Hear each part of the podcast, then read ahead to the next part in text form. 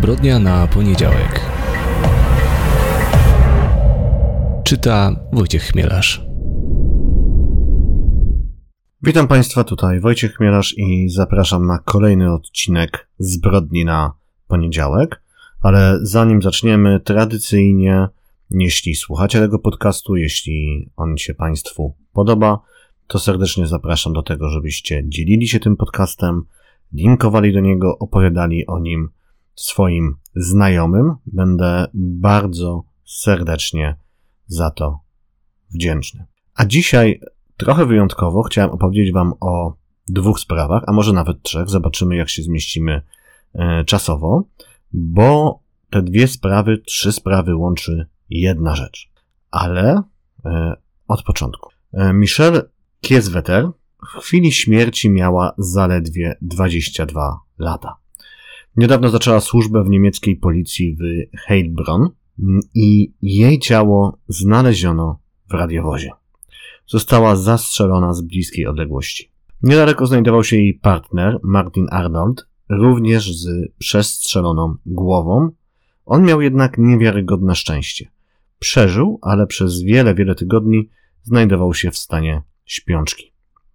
Atak na policjantów, zabójstwo jednego z nich, do tego młodej dziewczyny, było szokiem dla niemieckiej opinii publicznej. Policja obiecała zrobić wszystko, żeby złapać sprawców. Na miejscu zdarzenia znaleziono kobiece ślady DNA, ślady DNA, które oczywiście nie należały do Michelle.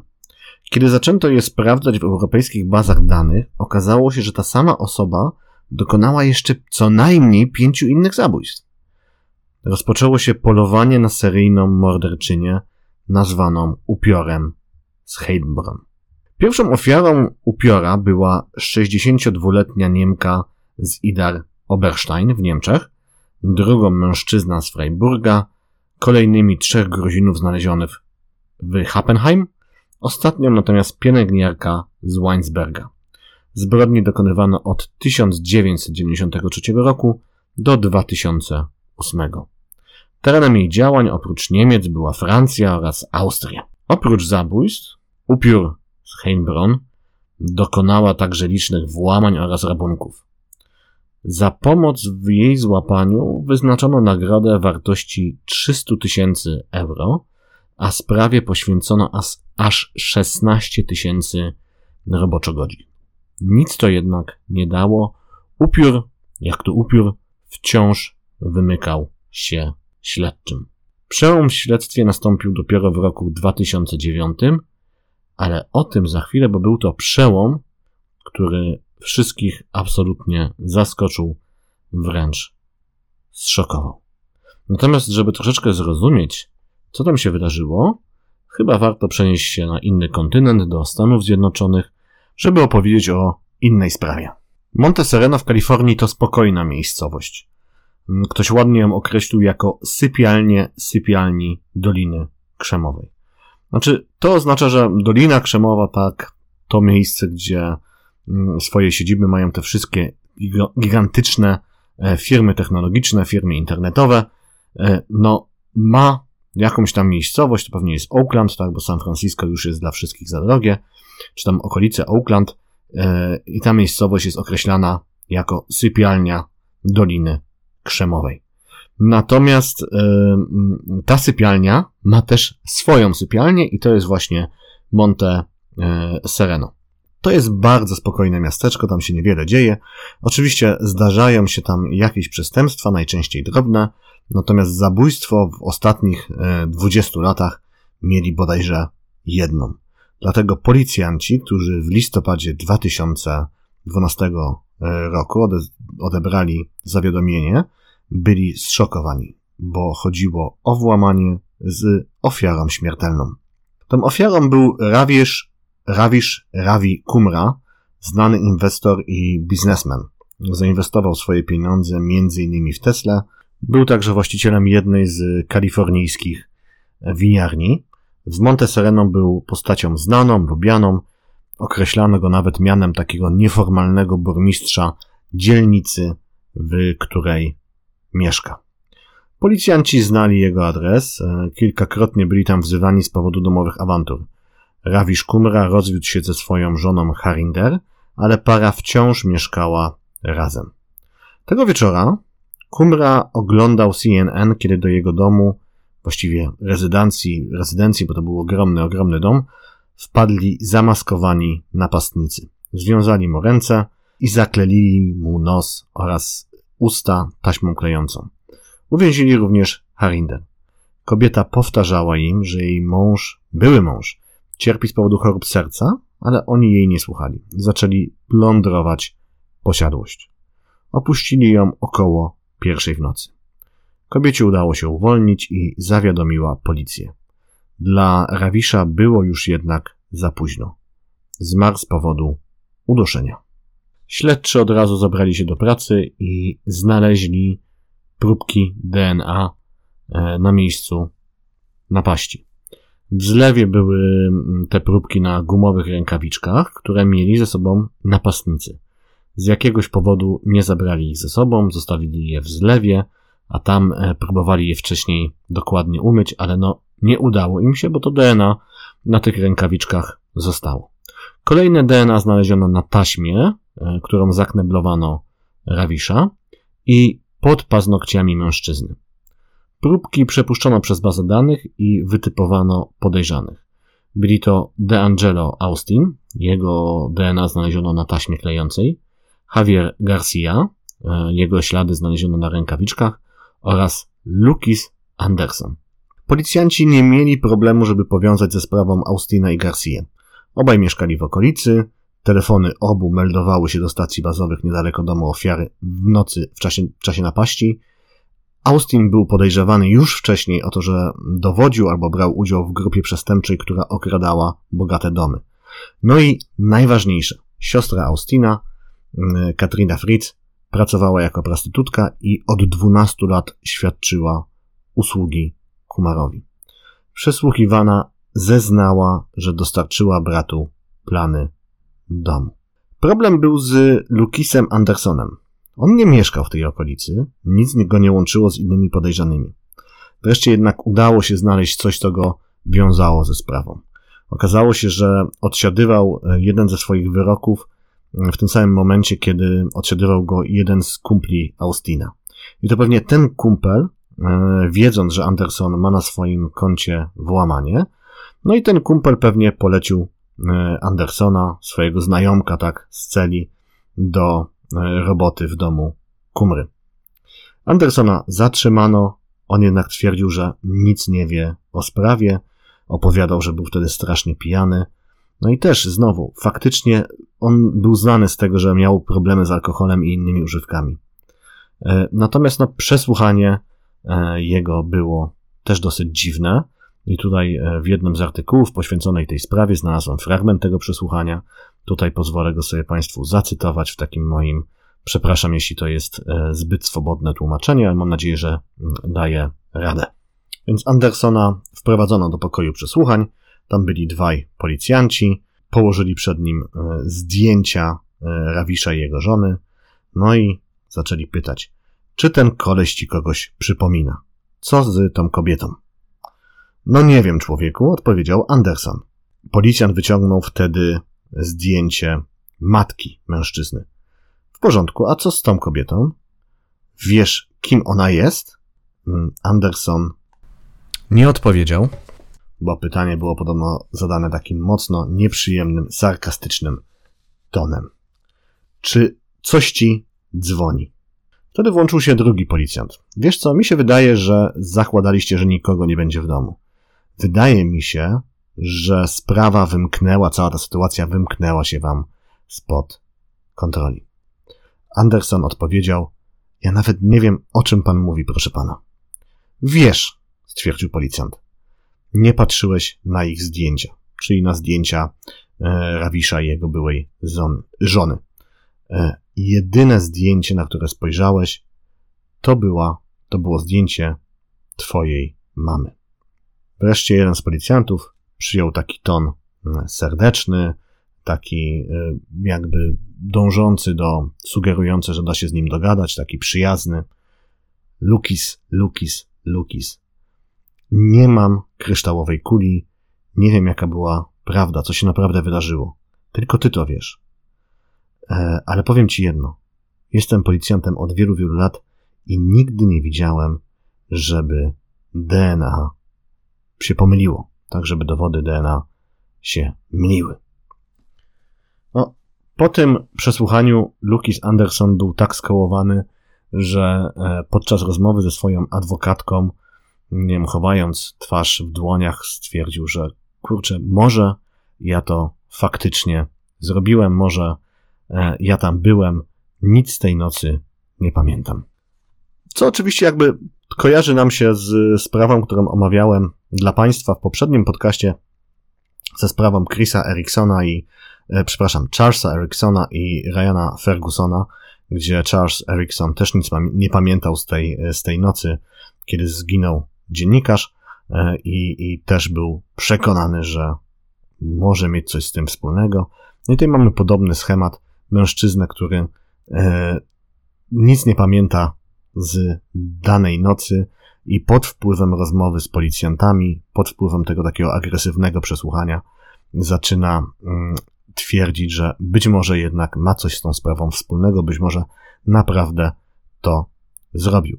Natomiast Lukis Anderson miał o tyle szczęście, że miał bardzo łebską adwokatkę, adwokatkę, która powiedziała mu natychmiast ostro nie, nawet tak nie mów, ona, bo ona sobie doskonale zdawała, jaka jest stawka w tej grze. I tą stawką było życie Andersona, ponieważ groziła mu kara śmierci. No więc ten zespół obrończy mężczyzny zaczął bardzo dokładnie e, sprawdzać e, Andersona, no i szukać jakichś dowodów, które wskazywałyby na to, że jest niewinny.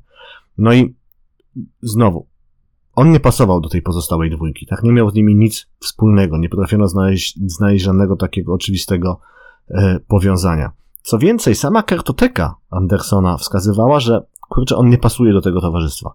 On oczywiście miał na koncie liczne e, wykroczenia, natomiast były to wykroczenia takie typu, nie wiem, e, e, jazda na rowerze pod wpływem, jakieś dziwne zachowania pod wpływem.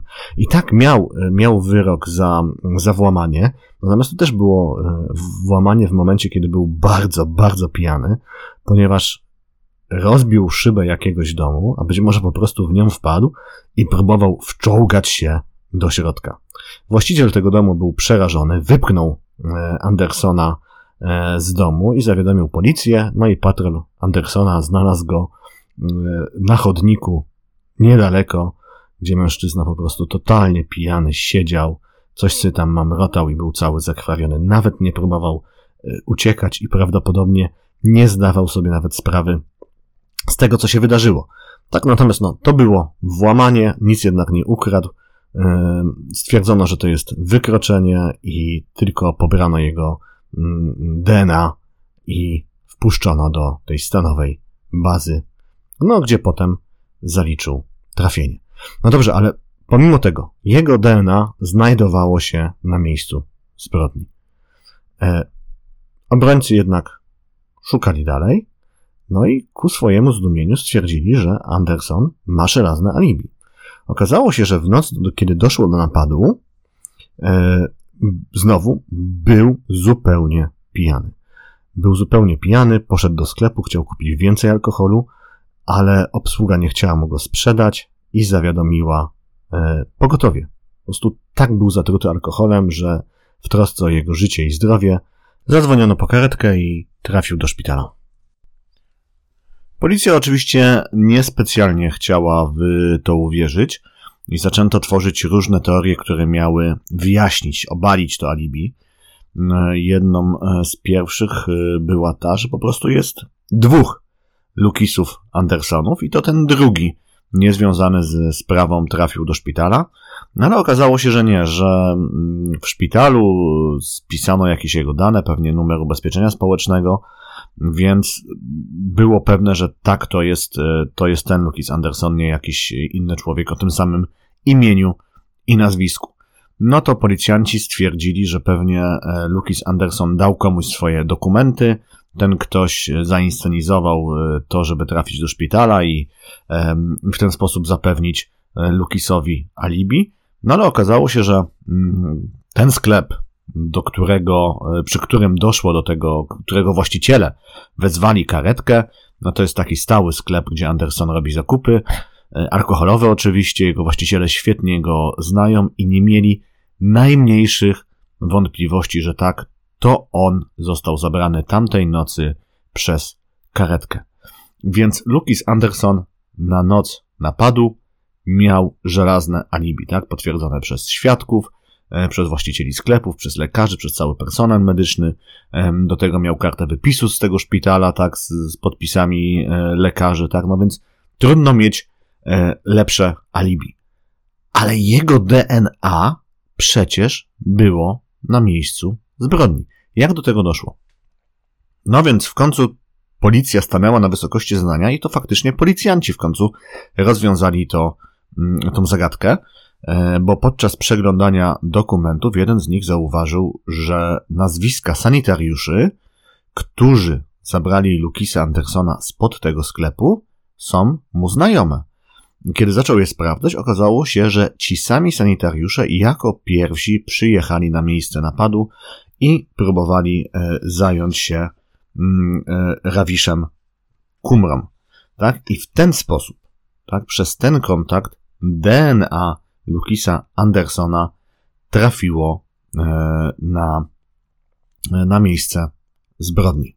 Więc tutaj Anderson miał szczęście. Trafił na dobrą adwokatkę, miał żelazne alibi, został wypuszczony z aresztu i nie postawiono mu żadnych zarzutów.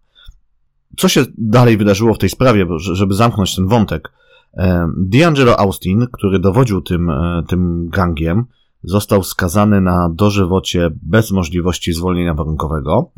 E, podobnie jego kolejna osoba, która została oskarżona w tej sprawie, to był niejaki Marcelus Drummer. On również brał udział w napadzie. Katrina Fritz, czyli, czyli ta sex workerka, siostra D'Angelo Austina, ponieważ współpracowała z policją, wyszła po czterech latach. Adwokaci Javiera Garciri twierdzą, że jest niewinny. No to znowu pytanie, skąd na miejscu zbrodni jego DNA? No więc oni tutaj stworzyli taką historię, że tak, te rękawiczki, bo jego DNA znaleziono na tych gumowych rękawiczkach, te rękawiczki były jego, on miał całe pudełko takich gumowych rękawiczek i e, pożyczył je Austinowi, nie wiedział po co mu są potrzebne, nie, sam jednak nie brał udziału w napadzie, tam niby miał być świadek, jakiś jego kuzyn, który widział e, to, jak Javier Garcia Austinowi te, e, to pudełko rękawiczek e, pożycza, natomiast ten kuzyn, czy jakiś tam krewny zmarł przed procesem, nie mógł zeznawać. No więc Garcia według jego adwokatów jest niewinny, nie brał udziału w napadzie. No, w tym przypadku sąd i przysięgli mu nie uwierzyli. Został skazany na co najmniej 37 lat więzienia. No dobrze, ale wróćmy jeszcze na chwilę do Lukisa Andersona, a właściwie do jego DNA i zastanówmy się, jak często takie różne wpadki związane z badaniami DNA się zdarzają. No więc taki szybki przegląd e, literatury, który zrobiłem przygotowując się do nagrania tego podcastu, pokazuje, że takie wpadki zdarzają się zaskakująco i niepokojąco często. To są czasami takie humorystyczne historie, tak? Jedną z nich jest to, jak w latach 90. jeden z brytyjskich e, pionierów badań nad DNA opowiadał, że w latach 90. No, znaleziono jakąś zamordowaną kobietę, pod jej paznokciami znaleziono ślady DNA obcej osoby, też kobiety, tylko że ta kobieta, której ślady DNA znaleziono, zmarła trzy dni wcześniej tak? Czyli e, musiałaby albo wstać z zmarłych i, i dokonać morderstwa, albo odbyć jakąś podróż w czasie, żeby tego morderstwa dokonać. Więc e, on zaczął prowadzić swoje własne śledztwo, jak do tego doszło, co tam się mogło wydarzyć, no i okazało się, że problemem były nożyczki do obcinania paznokci zmarłym. E, używano tych, tych, tych samych par nożyczek czy, czy obcinaczek do, do paznokci przy jednym i e, przy drugich zwłokach i mm, no, okazało się, że, że tyle też wystarczyło, żeby te obce DNA e, przenieść. E, to były lata 90. On opowiadał potem, że natychmiast wysłał odpowiednie okulniki do wszystkich laboratoriów kryminalistycznych, żeby zmienić procedury i że to twierdził, że to był taki pionierski okres badań DNA, więc takie rzeczy się mogły jeszcze wtedy zdarzyć. No ale historii jest oczywiście więcej. Też taką ciekawą historią jest historia Davida Butlera z Wielkiej Brytanii też, który w 2011 został aresztowany. Nie inaczej. W 2011 ktoś się bodajże włamał do domu jego matki, przyjechała policja, zaczęli zbierać ślady, no i żeby wykluczyć tam domowników, e, pobrali, zapytali, czy mogą też pobrać od nich DNA, tak żeby ich wykluczyć z grona podejrzanych. David e, Butler oddał swoje e, DNA, no i się okazało, że bardzo szybko policja pojawiła się pod jego domem i został zatrzymany pod zarzutem zamordowania Anne Mare Foy w roku 2005. No bo znowu jego DNA. Ok, to było troszeczkę bardziej, to jest troszeczkę bardziej skomplikowane. Z testów DNA wynikało, że on nie można go wykluczyć z grona podejrzanych, e, z grona podejrzanych o, o zabójstwo e, tej kobiety, Anne, e, Marie Foy. Bo to jest tak z badaniami DNA w kryminalistyce, tam się nie bada całego kodu DNA, tak, oczywiście każdy z nas ma inny ten kod DNA, natomiast nie bada się całego kodu, bada się jakiś wystarczająco długi jego fragment, tak? I prawdopodobieństwo, że e, dwie osoby, tak? Ten fragment w przypadku dwóch osób będzie taki sam, czy wystarczająco podobny, jest bardzo, bardzo niskie, to jest jakieś 1 do, do 1 miliarda, tak więc w momencie, kiedy stwierdzamy po badaniu DNA, że nie możemy kogoś wykluczyć z grona podejrzanych, no to to jest prawie równoznaczne stwierdzenie, że tak, ta osoba była na miejscu zbrodni. E, no i w przypadku Dawida e, Butlera, no oprócz tego DNA, które znaleziono na miejscu zbrodni, nie było żadnych innych dowodów. On nie znał tej kobiety, nigdy nie był w miejscu, gdzie ją e, zamordowano, totalnie nie wiedział o co chodzi. Co się okazało, on pracował jako taksówkarz i jako taksówkarz też cierpiał na jakąś chorobę skóry, szczególny przypadek łupieżu czy jakiejś łuszczycy, gubił strasznie dużo tego na skórkę, no i koniec końców e, w sądzie, bo on został postawiony e, przed sądem, e, no sędzia doszedł do wniosku, uniewinniając go, wypuszczając, że po prostu jeden z jego klientów musiał jego naskórek przenieść na, na miejsce zbrodni i w taki sposób on się tam znalazł. No więc takie historie pokazują, że mamy z tym badaniem DNA w kryminalistyce problem.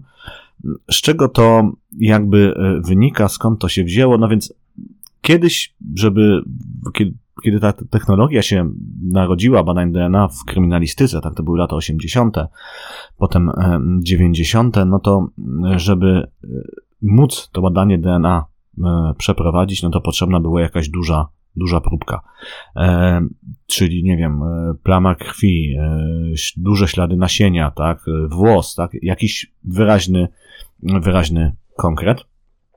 Natomiast w latach 90. doszło do przełomu, e, kiedy okazało się, że naprawdę z śladowych ilości DNA można to jakoś zbadać, nawet replikować w taki sposób, żeby, żeby ten DNA się zrobił na tyle, kod DNA zrobił się na tyle duży, żeby można go było przeanalizować. E, że no naprawdę te próbki, które kryminalistycy muszą e, zebrać, są bardzo, bardzo niskie. E, przeczytałem nawet o czymś takim jak DNA z odcisków palców. Znaczy, co to znaczy? To znaczy, że jeśli czegoś dotykamy, to na tym kryminal, technicy kryminalistyczni, z tej rzeczy są w stanie pobrać nasze DNA, bo tam zostaje, nie wiem, fragment potu, fragment naszej skóry, tak, i czegokolwiek dotkniemy, na tej rzeczy pozostaje e, nasze DNA. A poza tym my różnych e, swoich tkanek no, pozostawiamy e, w, w każdym miejscu bardzo dużo, tak? Wypadają nam włosy, łuszczy nam się na skórek, tak? Gdzieś przeczytałem, zawsze traktuję takie ciekawostki z dużą dozą podejrzliwości, natomiast no tutaj to powtórzę, gdzieś przeczytałem, że każdego dnia gubimy tyle na skórka, że gdyby go ułożyć, E, no to wystarczyłoby, żeby pokryć nim e, całe boisko piłkarskie, tak? Było też taki ciekawy eksperyment, gdzie zaproszono e, grupę osób na, na jakiś krótki czas do pewnego pomieszczenia, dano im do picia wodę, jakiś sok, I e, potem, kiedy e, wyszli, opuścili to pomieszczenie, to zbadano e, szklanki, e, z których pili, i okazało się, że na tych szklankach znaleziono DNA nawet tych osób, które nie piły tej wody, nie piły tego soku. One po prostu było przenoszone przez innych ludzi. Tak?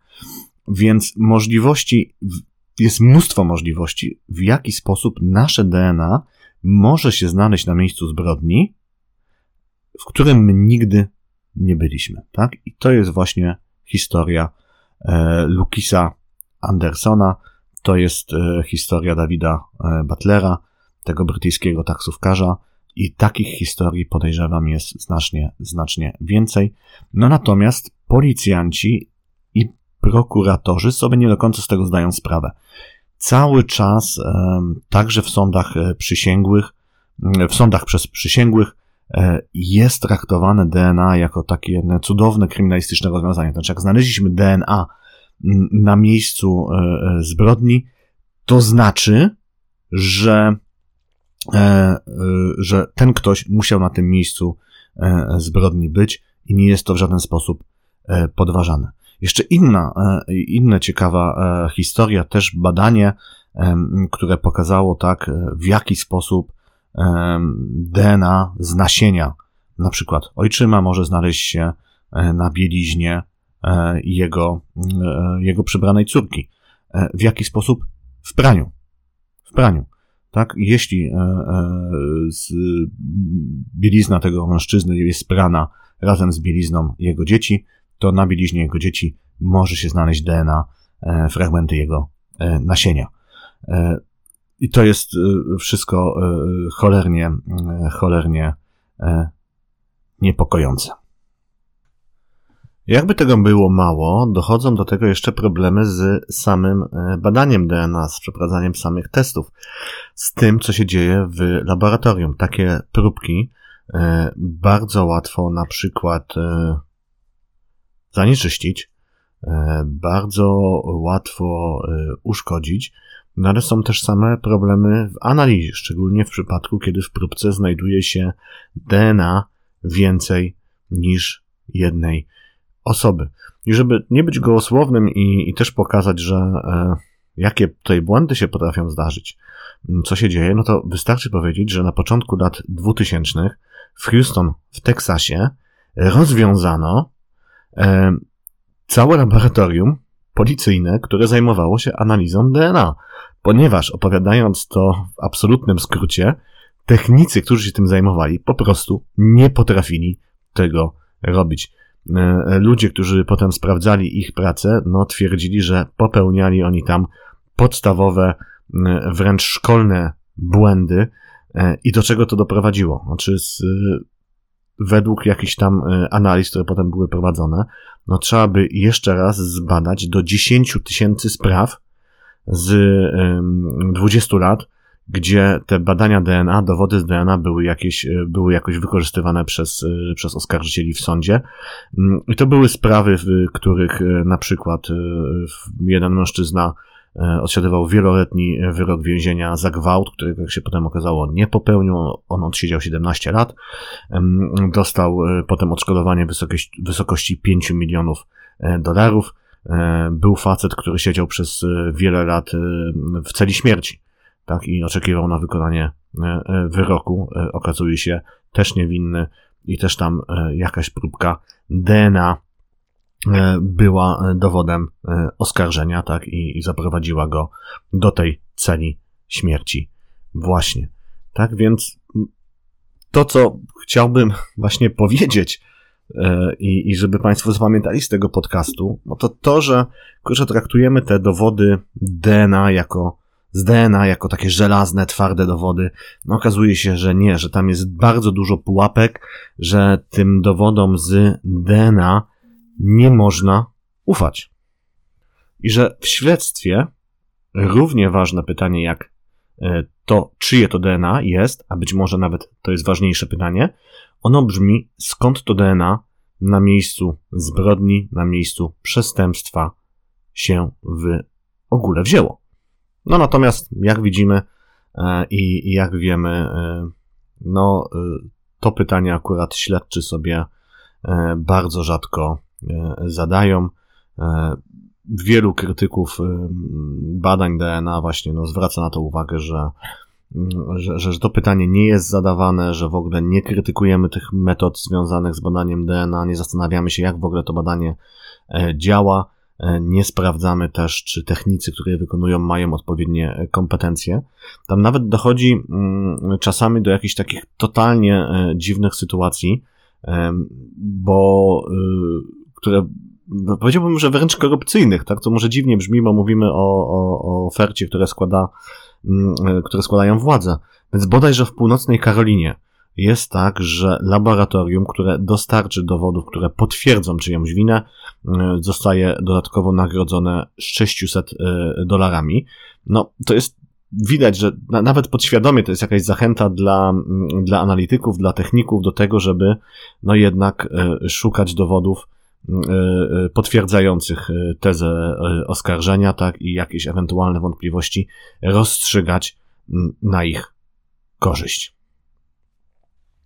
No i dobrze, i teraz zrobiliśmy takie wielkie koło, powiedzieliśmy o trzech sprawach, zahaczyliśmy jeszcze o kilka innych, no i trzeba wrócić do upiora z, Heil, z Heilbronn, od którego zaczęliśmy, od tej tajemniczej kobiety, która w mm, e, kilku e, krajach dokonywała e, różnych przestępstw, dokonała mm, wielu, wielu morderstw. Przypominam, pierwszą ofiarą 62-letnia Niemka, drugą mężczyzna z Freiburga, kolejne trzy Gruzini w Happenheim i pielęgniarka z Weinsberga. Mm, do tego włamania, rabunki i policjanci, czterech policjantów, którzy poświęcili 16 tysięcy go, godzin na to, żeby ją złapać. No i biorąc pod uwagę e, tematykę tego e, odcinka, domyślacie się pewnie Państwo, do czego zmierzam, więc przełom następuje w roku 2009, gdzie e, we Francji, kiedy tam znaleziono spalone ciało imigranta, policja francuska próbowała ustalić jego tożsamość, więc podczas badania jego odcisków palców odnaleziono równocześnie DNA właśnie upiora z Heilbronu. No i było takie klasyczne what the fuck, tak? ponieważ y, okazuje się, że mamy spalone ciało, na tym y, to ciało ma, ma y, DNA upiora, natomiast jest to ciało mężczyzny, tak? Upiór, jak wiemy, był kobietą, tak? W jaki sposób mężczyzna tak, ten mężczyzna może być e, kobietą, która popełniła tyle przestępstw. Powtórzono więc e, e, procedurę, no i tym razem nie stwierdzono występowania DNA upiora. Ok, jaka była jedyna różnica pomiędzy tymi dwoma czynnościami? No więc za drugim razem użyto innych wacików do pobierania DNA. Ok, więc wkrótce wieść e, o tym francuskim odkryciu dotarła do niemieckich policjantów. E, ci z pomocą austriackich kolegów odkryli, że przy badaniu przestępstw upiora używano wacików zawsze jednej i tej samej firmy e, Greiner Bio One. No i DNA upiora należało do jednej z pracujących tam kobiet. I tutaj e, mała niespodzianka, sam byłem zaskoczony, kiedy odkryłem to w jednym e, artykule. E, szanowni Państwo, ta kobieta była Polką. Więc upiór z Heidbronn to była Polka zatrudniona w firmie produkującej waciki do badania DNA. No dobrze, jak taka pomyłka w ogóle była możliwa? No więc, jak się analizuje po czasie tę sprawę, no to nie trudno dojść do wniosku, że już wcześniej powinni śledczy się domyślić, że coś jest nie tak. Tak upiór e, dokonywał za dużo e, i zbyt różnorodnych przestępstw, tak? E, jego ofiarą padali starsi ludzie i trzech Gruzinów, tak? Co chyba było jakimiś tam e, e, porachunkami mafijnymi, gangsterskimi. Brał udział w napadach z bronią w ręku i w łamaniach. A równocześnie oprócz śladów DNA nie pozostawił żadnych innych, innych śladów swoich, e, swojej bytności. Nikt go nigdy nie nagrał, nie, nie, nie znaleziono żadnych jego, no właśnie, nagrań z kamer ulicznych, chociażby w miejscu przestępstwa. Nic, co by, e, nie widział go żaden świadek, tak? Więc, e, więc jak to, tak? Więc po prostu to, to było to, o czym mówiłem wcześniej, ta wiara ślepa w DNA, tak, że e, skoro mamy DNA, no to musi być człowiek, tak, i, i, i ta wiara była ogromna i totalnie, e, i totalnie, e, no, zaślepiła policjantów, tak. Oni dodatkowo byli przekonani, że używają najlepszego możliwego sprzętu.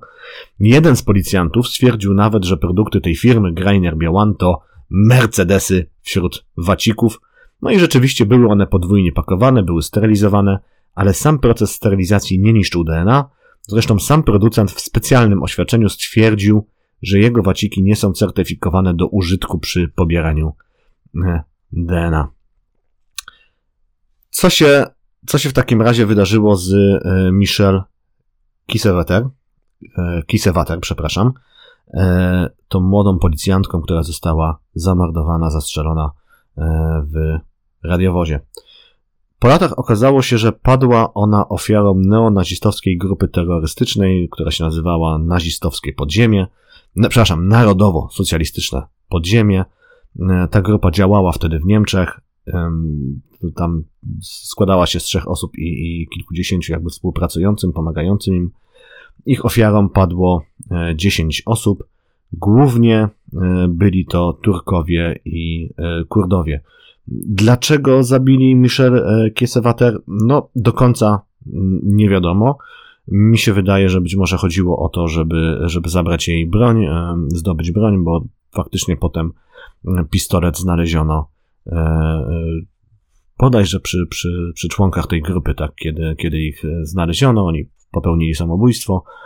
Mm, też takich dosyć dziwnych okolicznościach, ale może ta, ta działalność tego narodowego, przepraszam, narodowo-socjalistycznego podziemia. To jest temat na, na inny podcast, na zupełnie inną historię, bo to jest też bardzo ciekawa historia, bo to grupa, która działała przez, przez wiele, wiele lat, chyba przez 10 lat w Niemczech, po prostu nikt o niej nie wiedział, tak, a dokonywali bardzo licznych przestępstw, a dali się złapać yy, też w jakichś to, to, takich totalnie kuriozalnych okolicznościach. Dobrze, więc yy, Michel Kiesewater padła ofiarą nieupiora z, z z Heilbronn, ale e, kogoś zupełnie in, innego e, ofiarą nazistowskich e, terrorystów.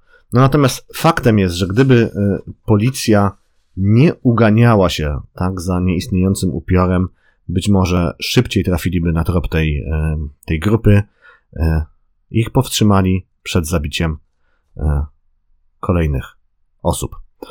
To była e, zbrodnia na poniedziałek. E, bardzo dziękuję za Państwa czas, za Państwa uwagę. Zachęcam do wysłuchania innych odcinków. No i e, słyszymy się przy następnej okazji, przy następnej historii, którą Państwu opowiem. Pozdrawiam serdecznie.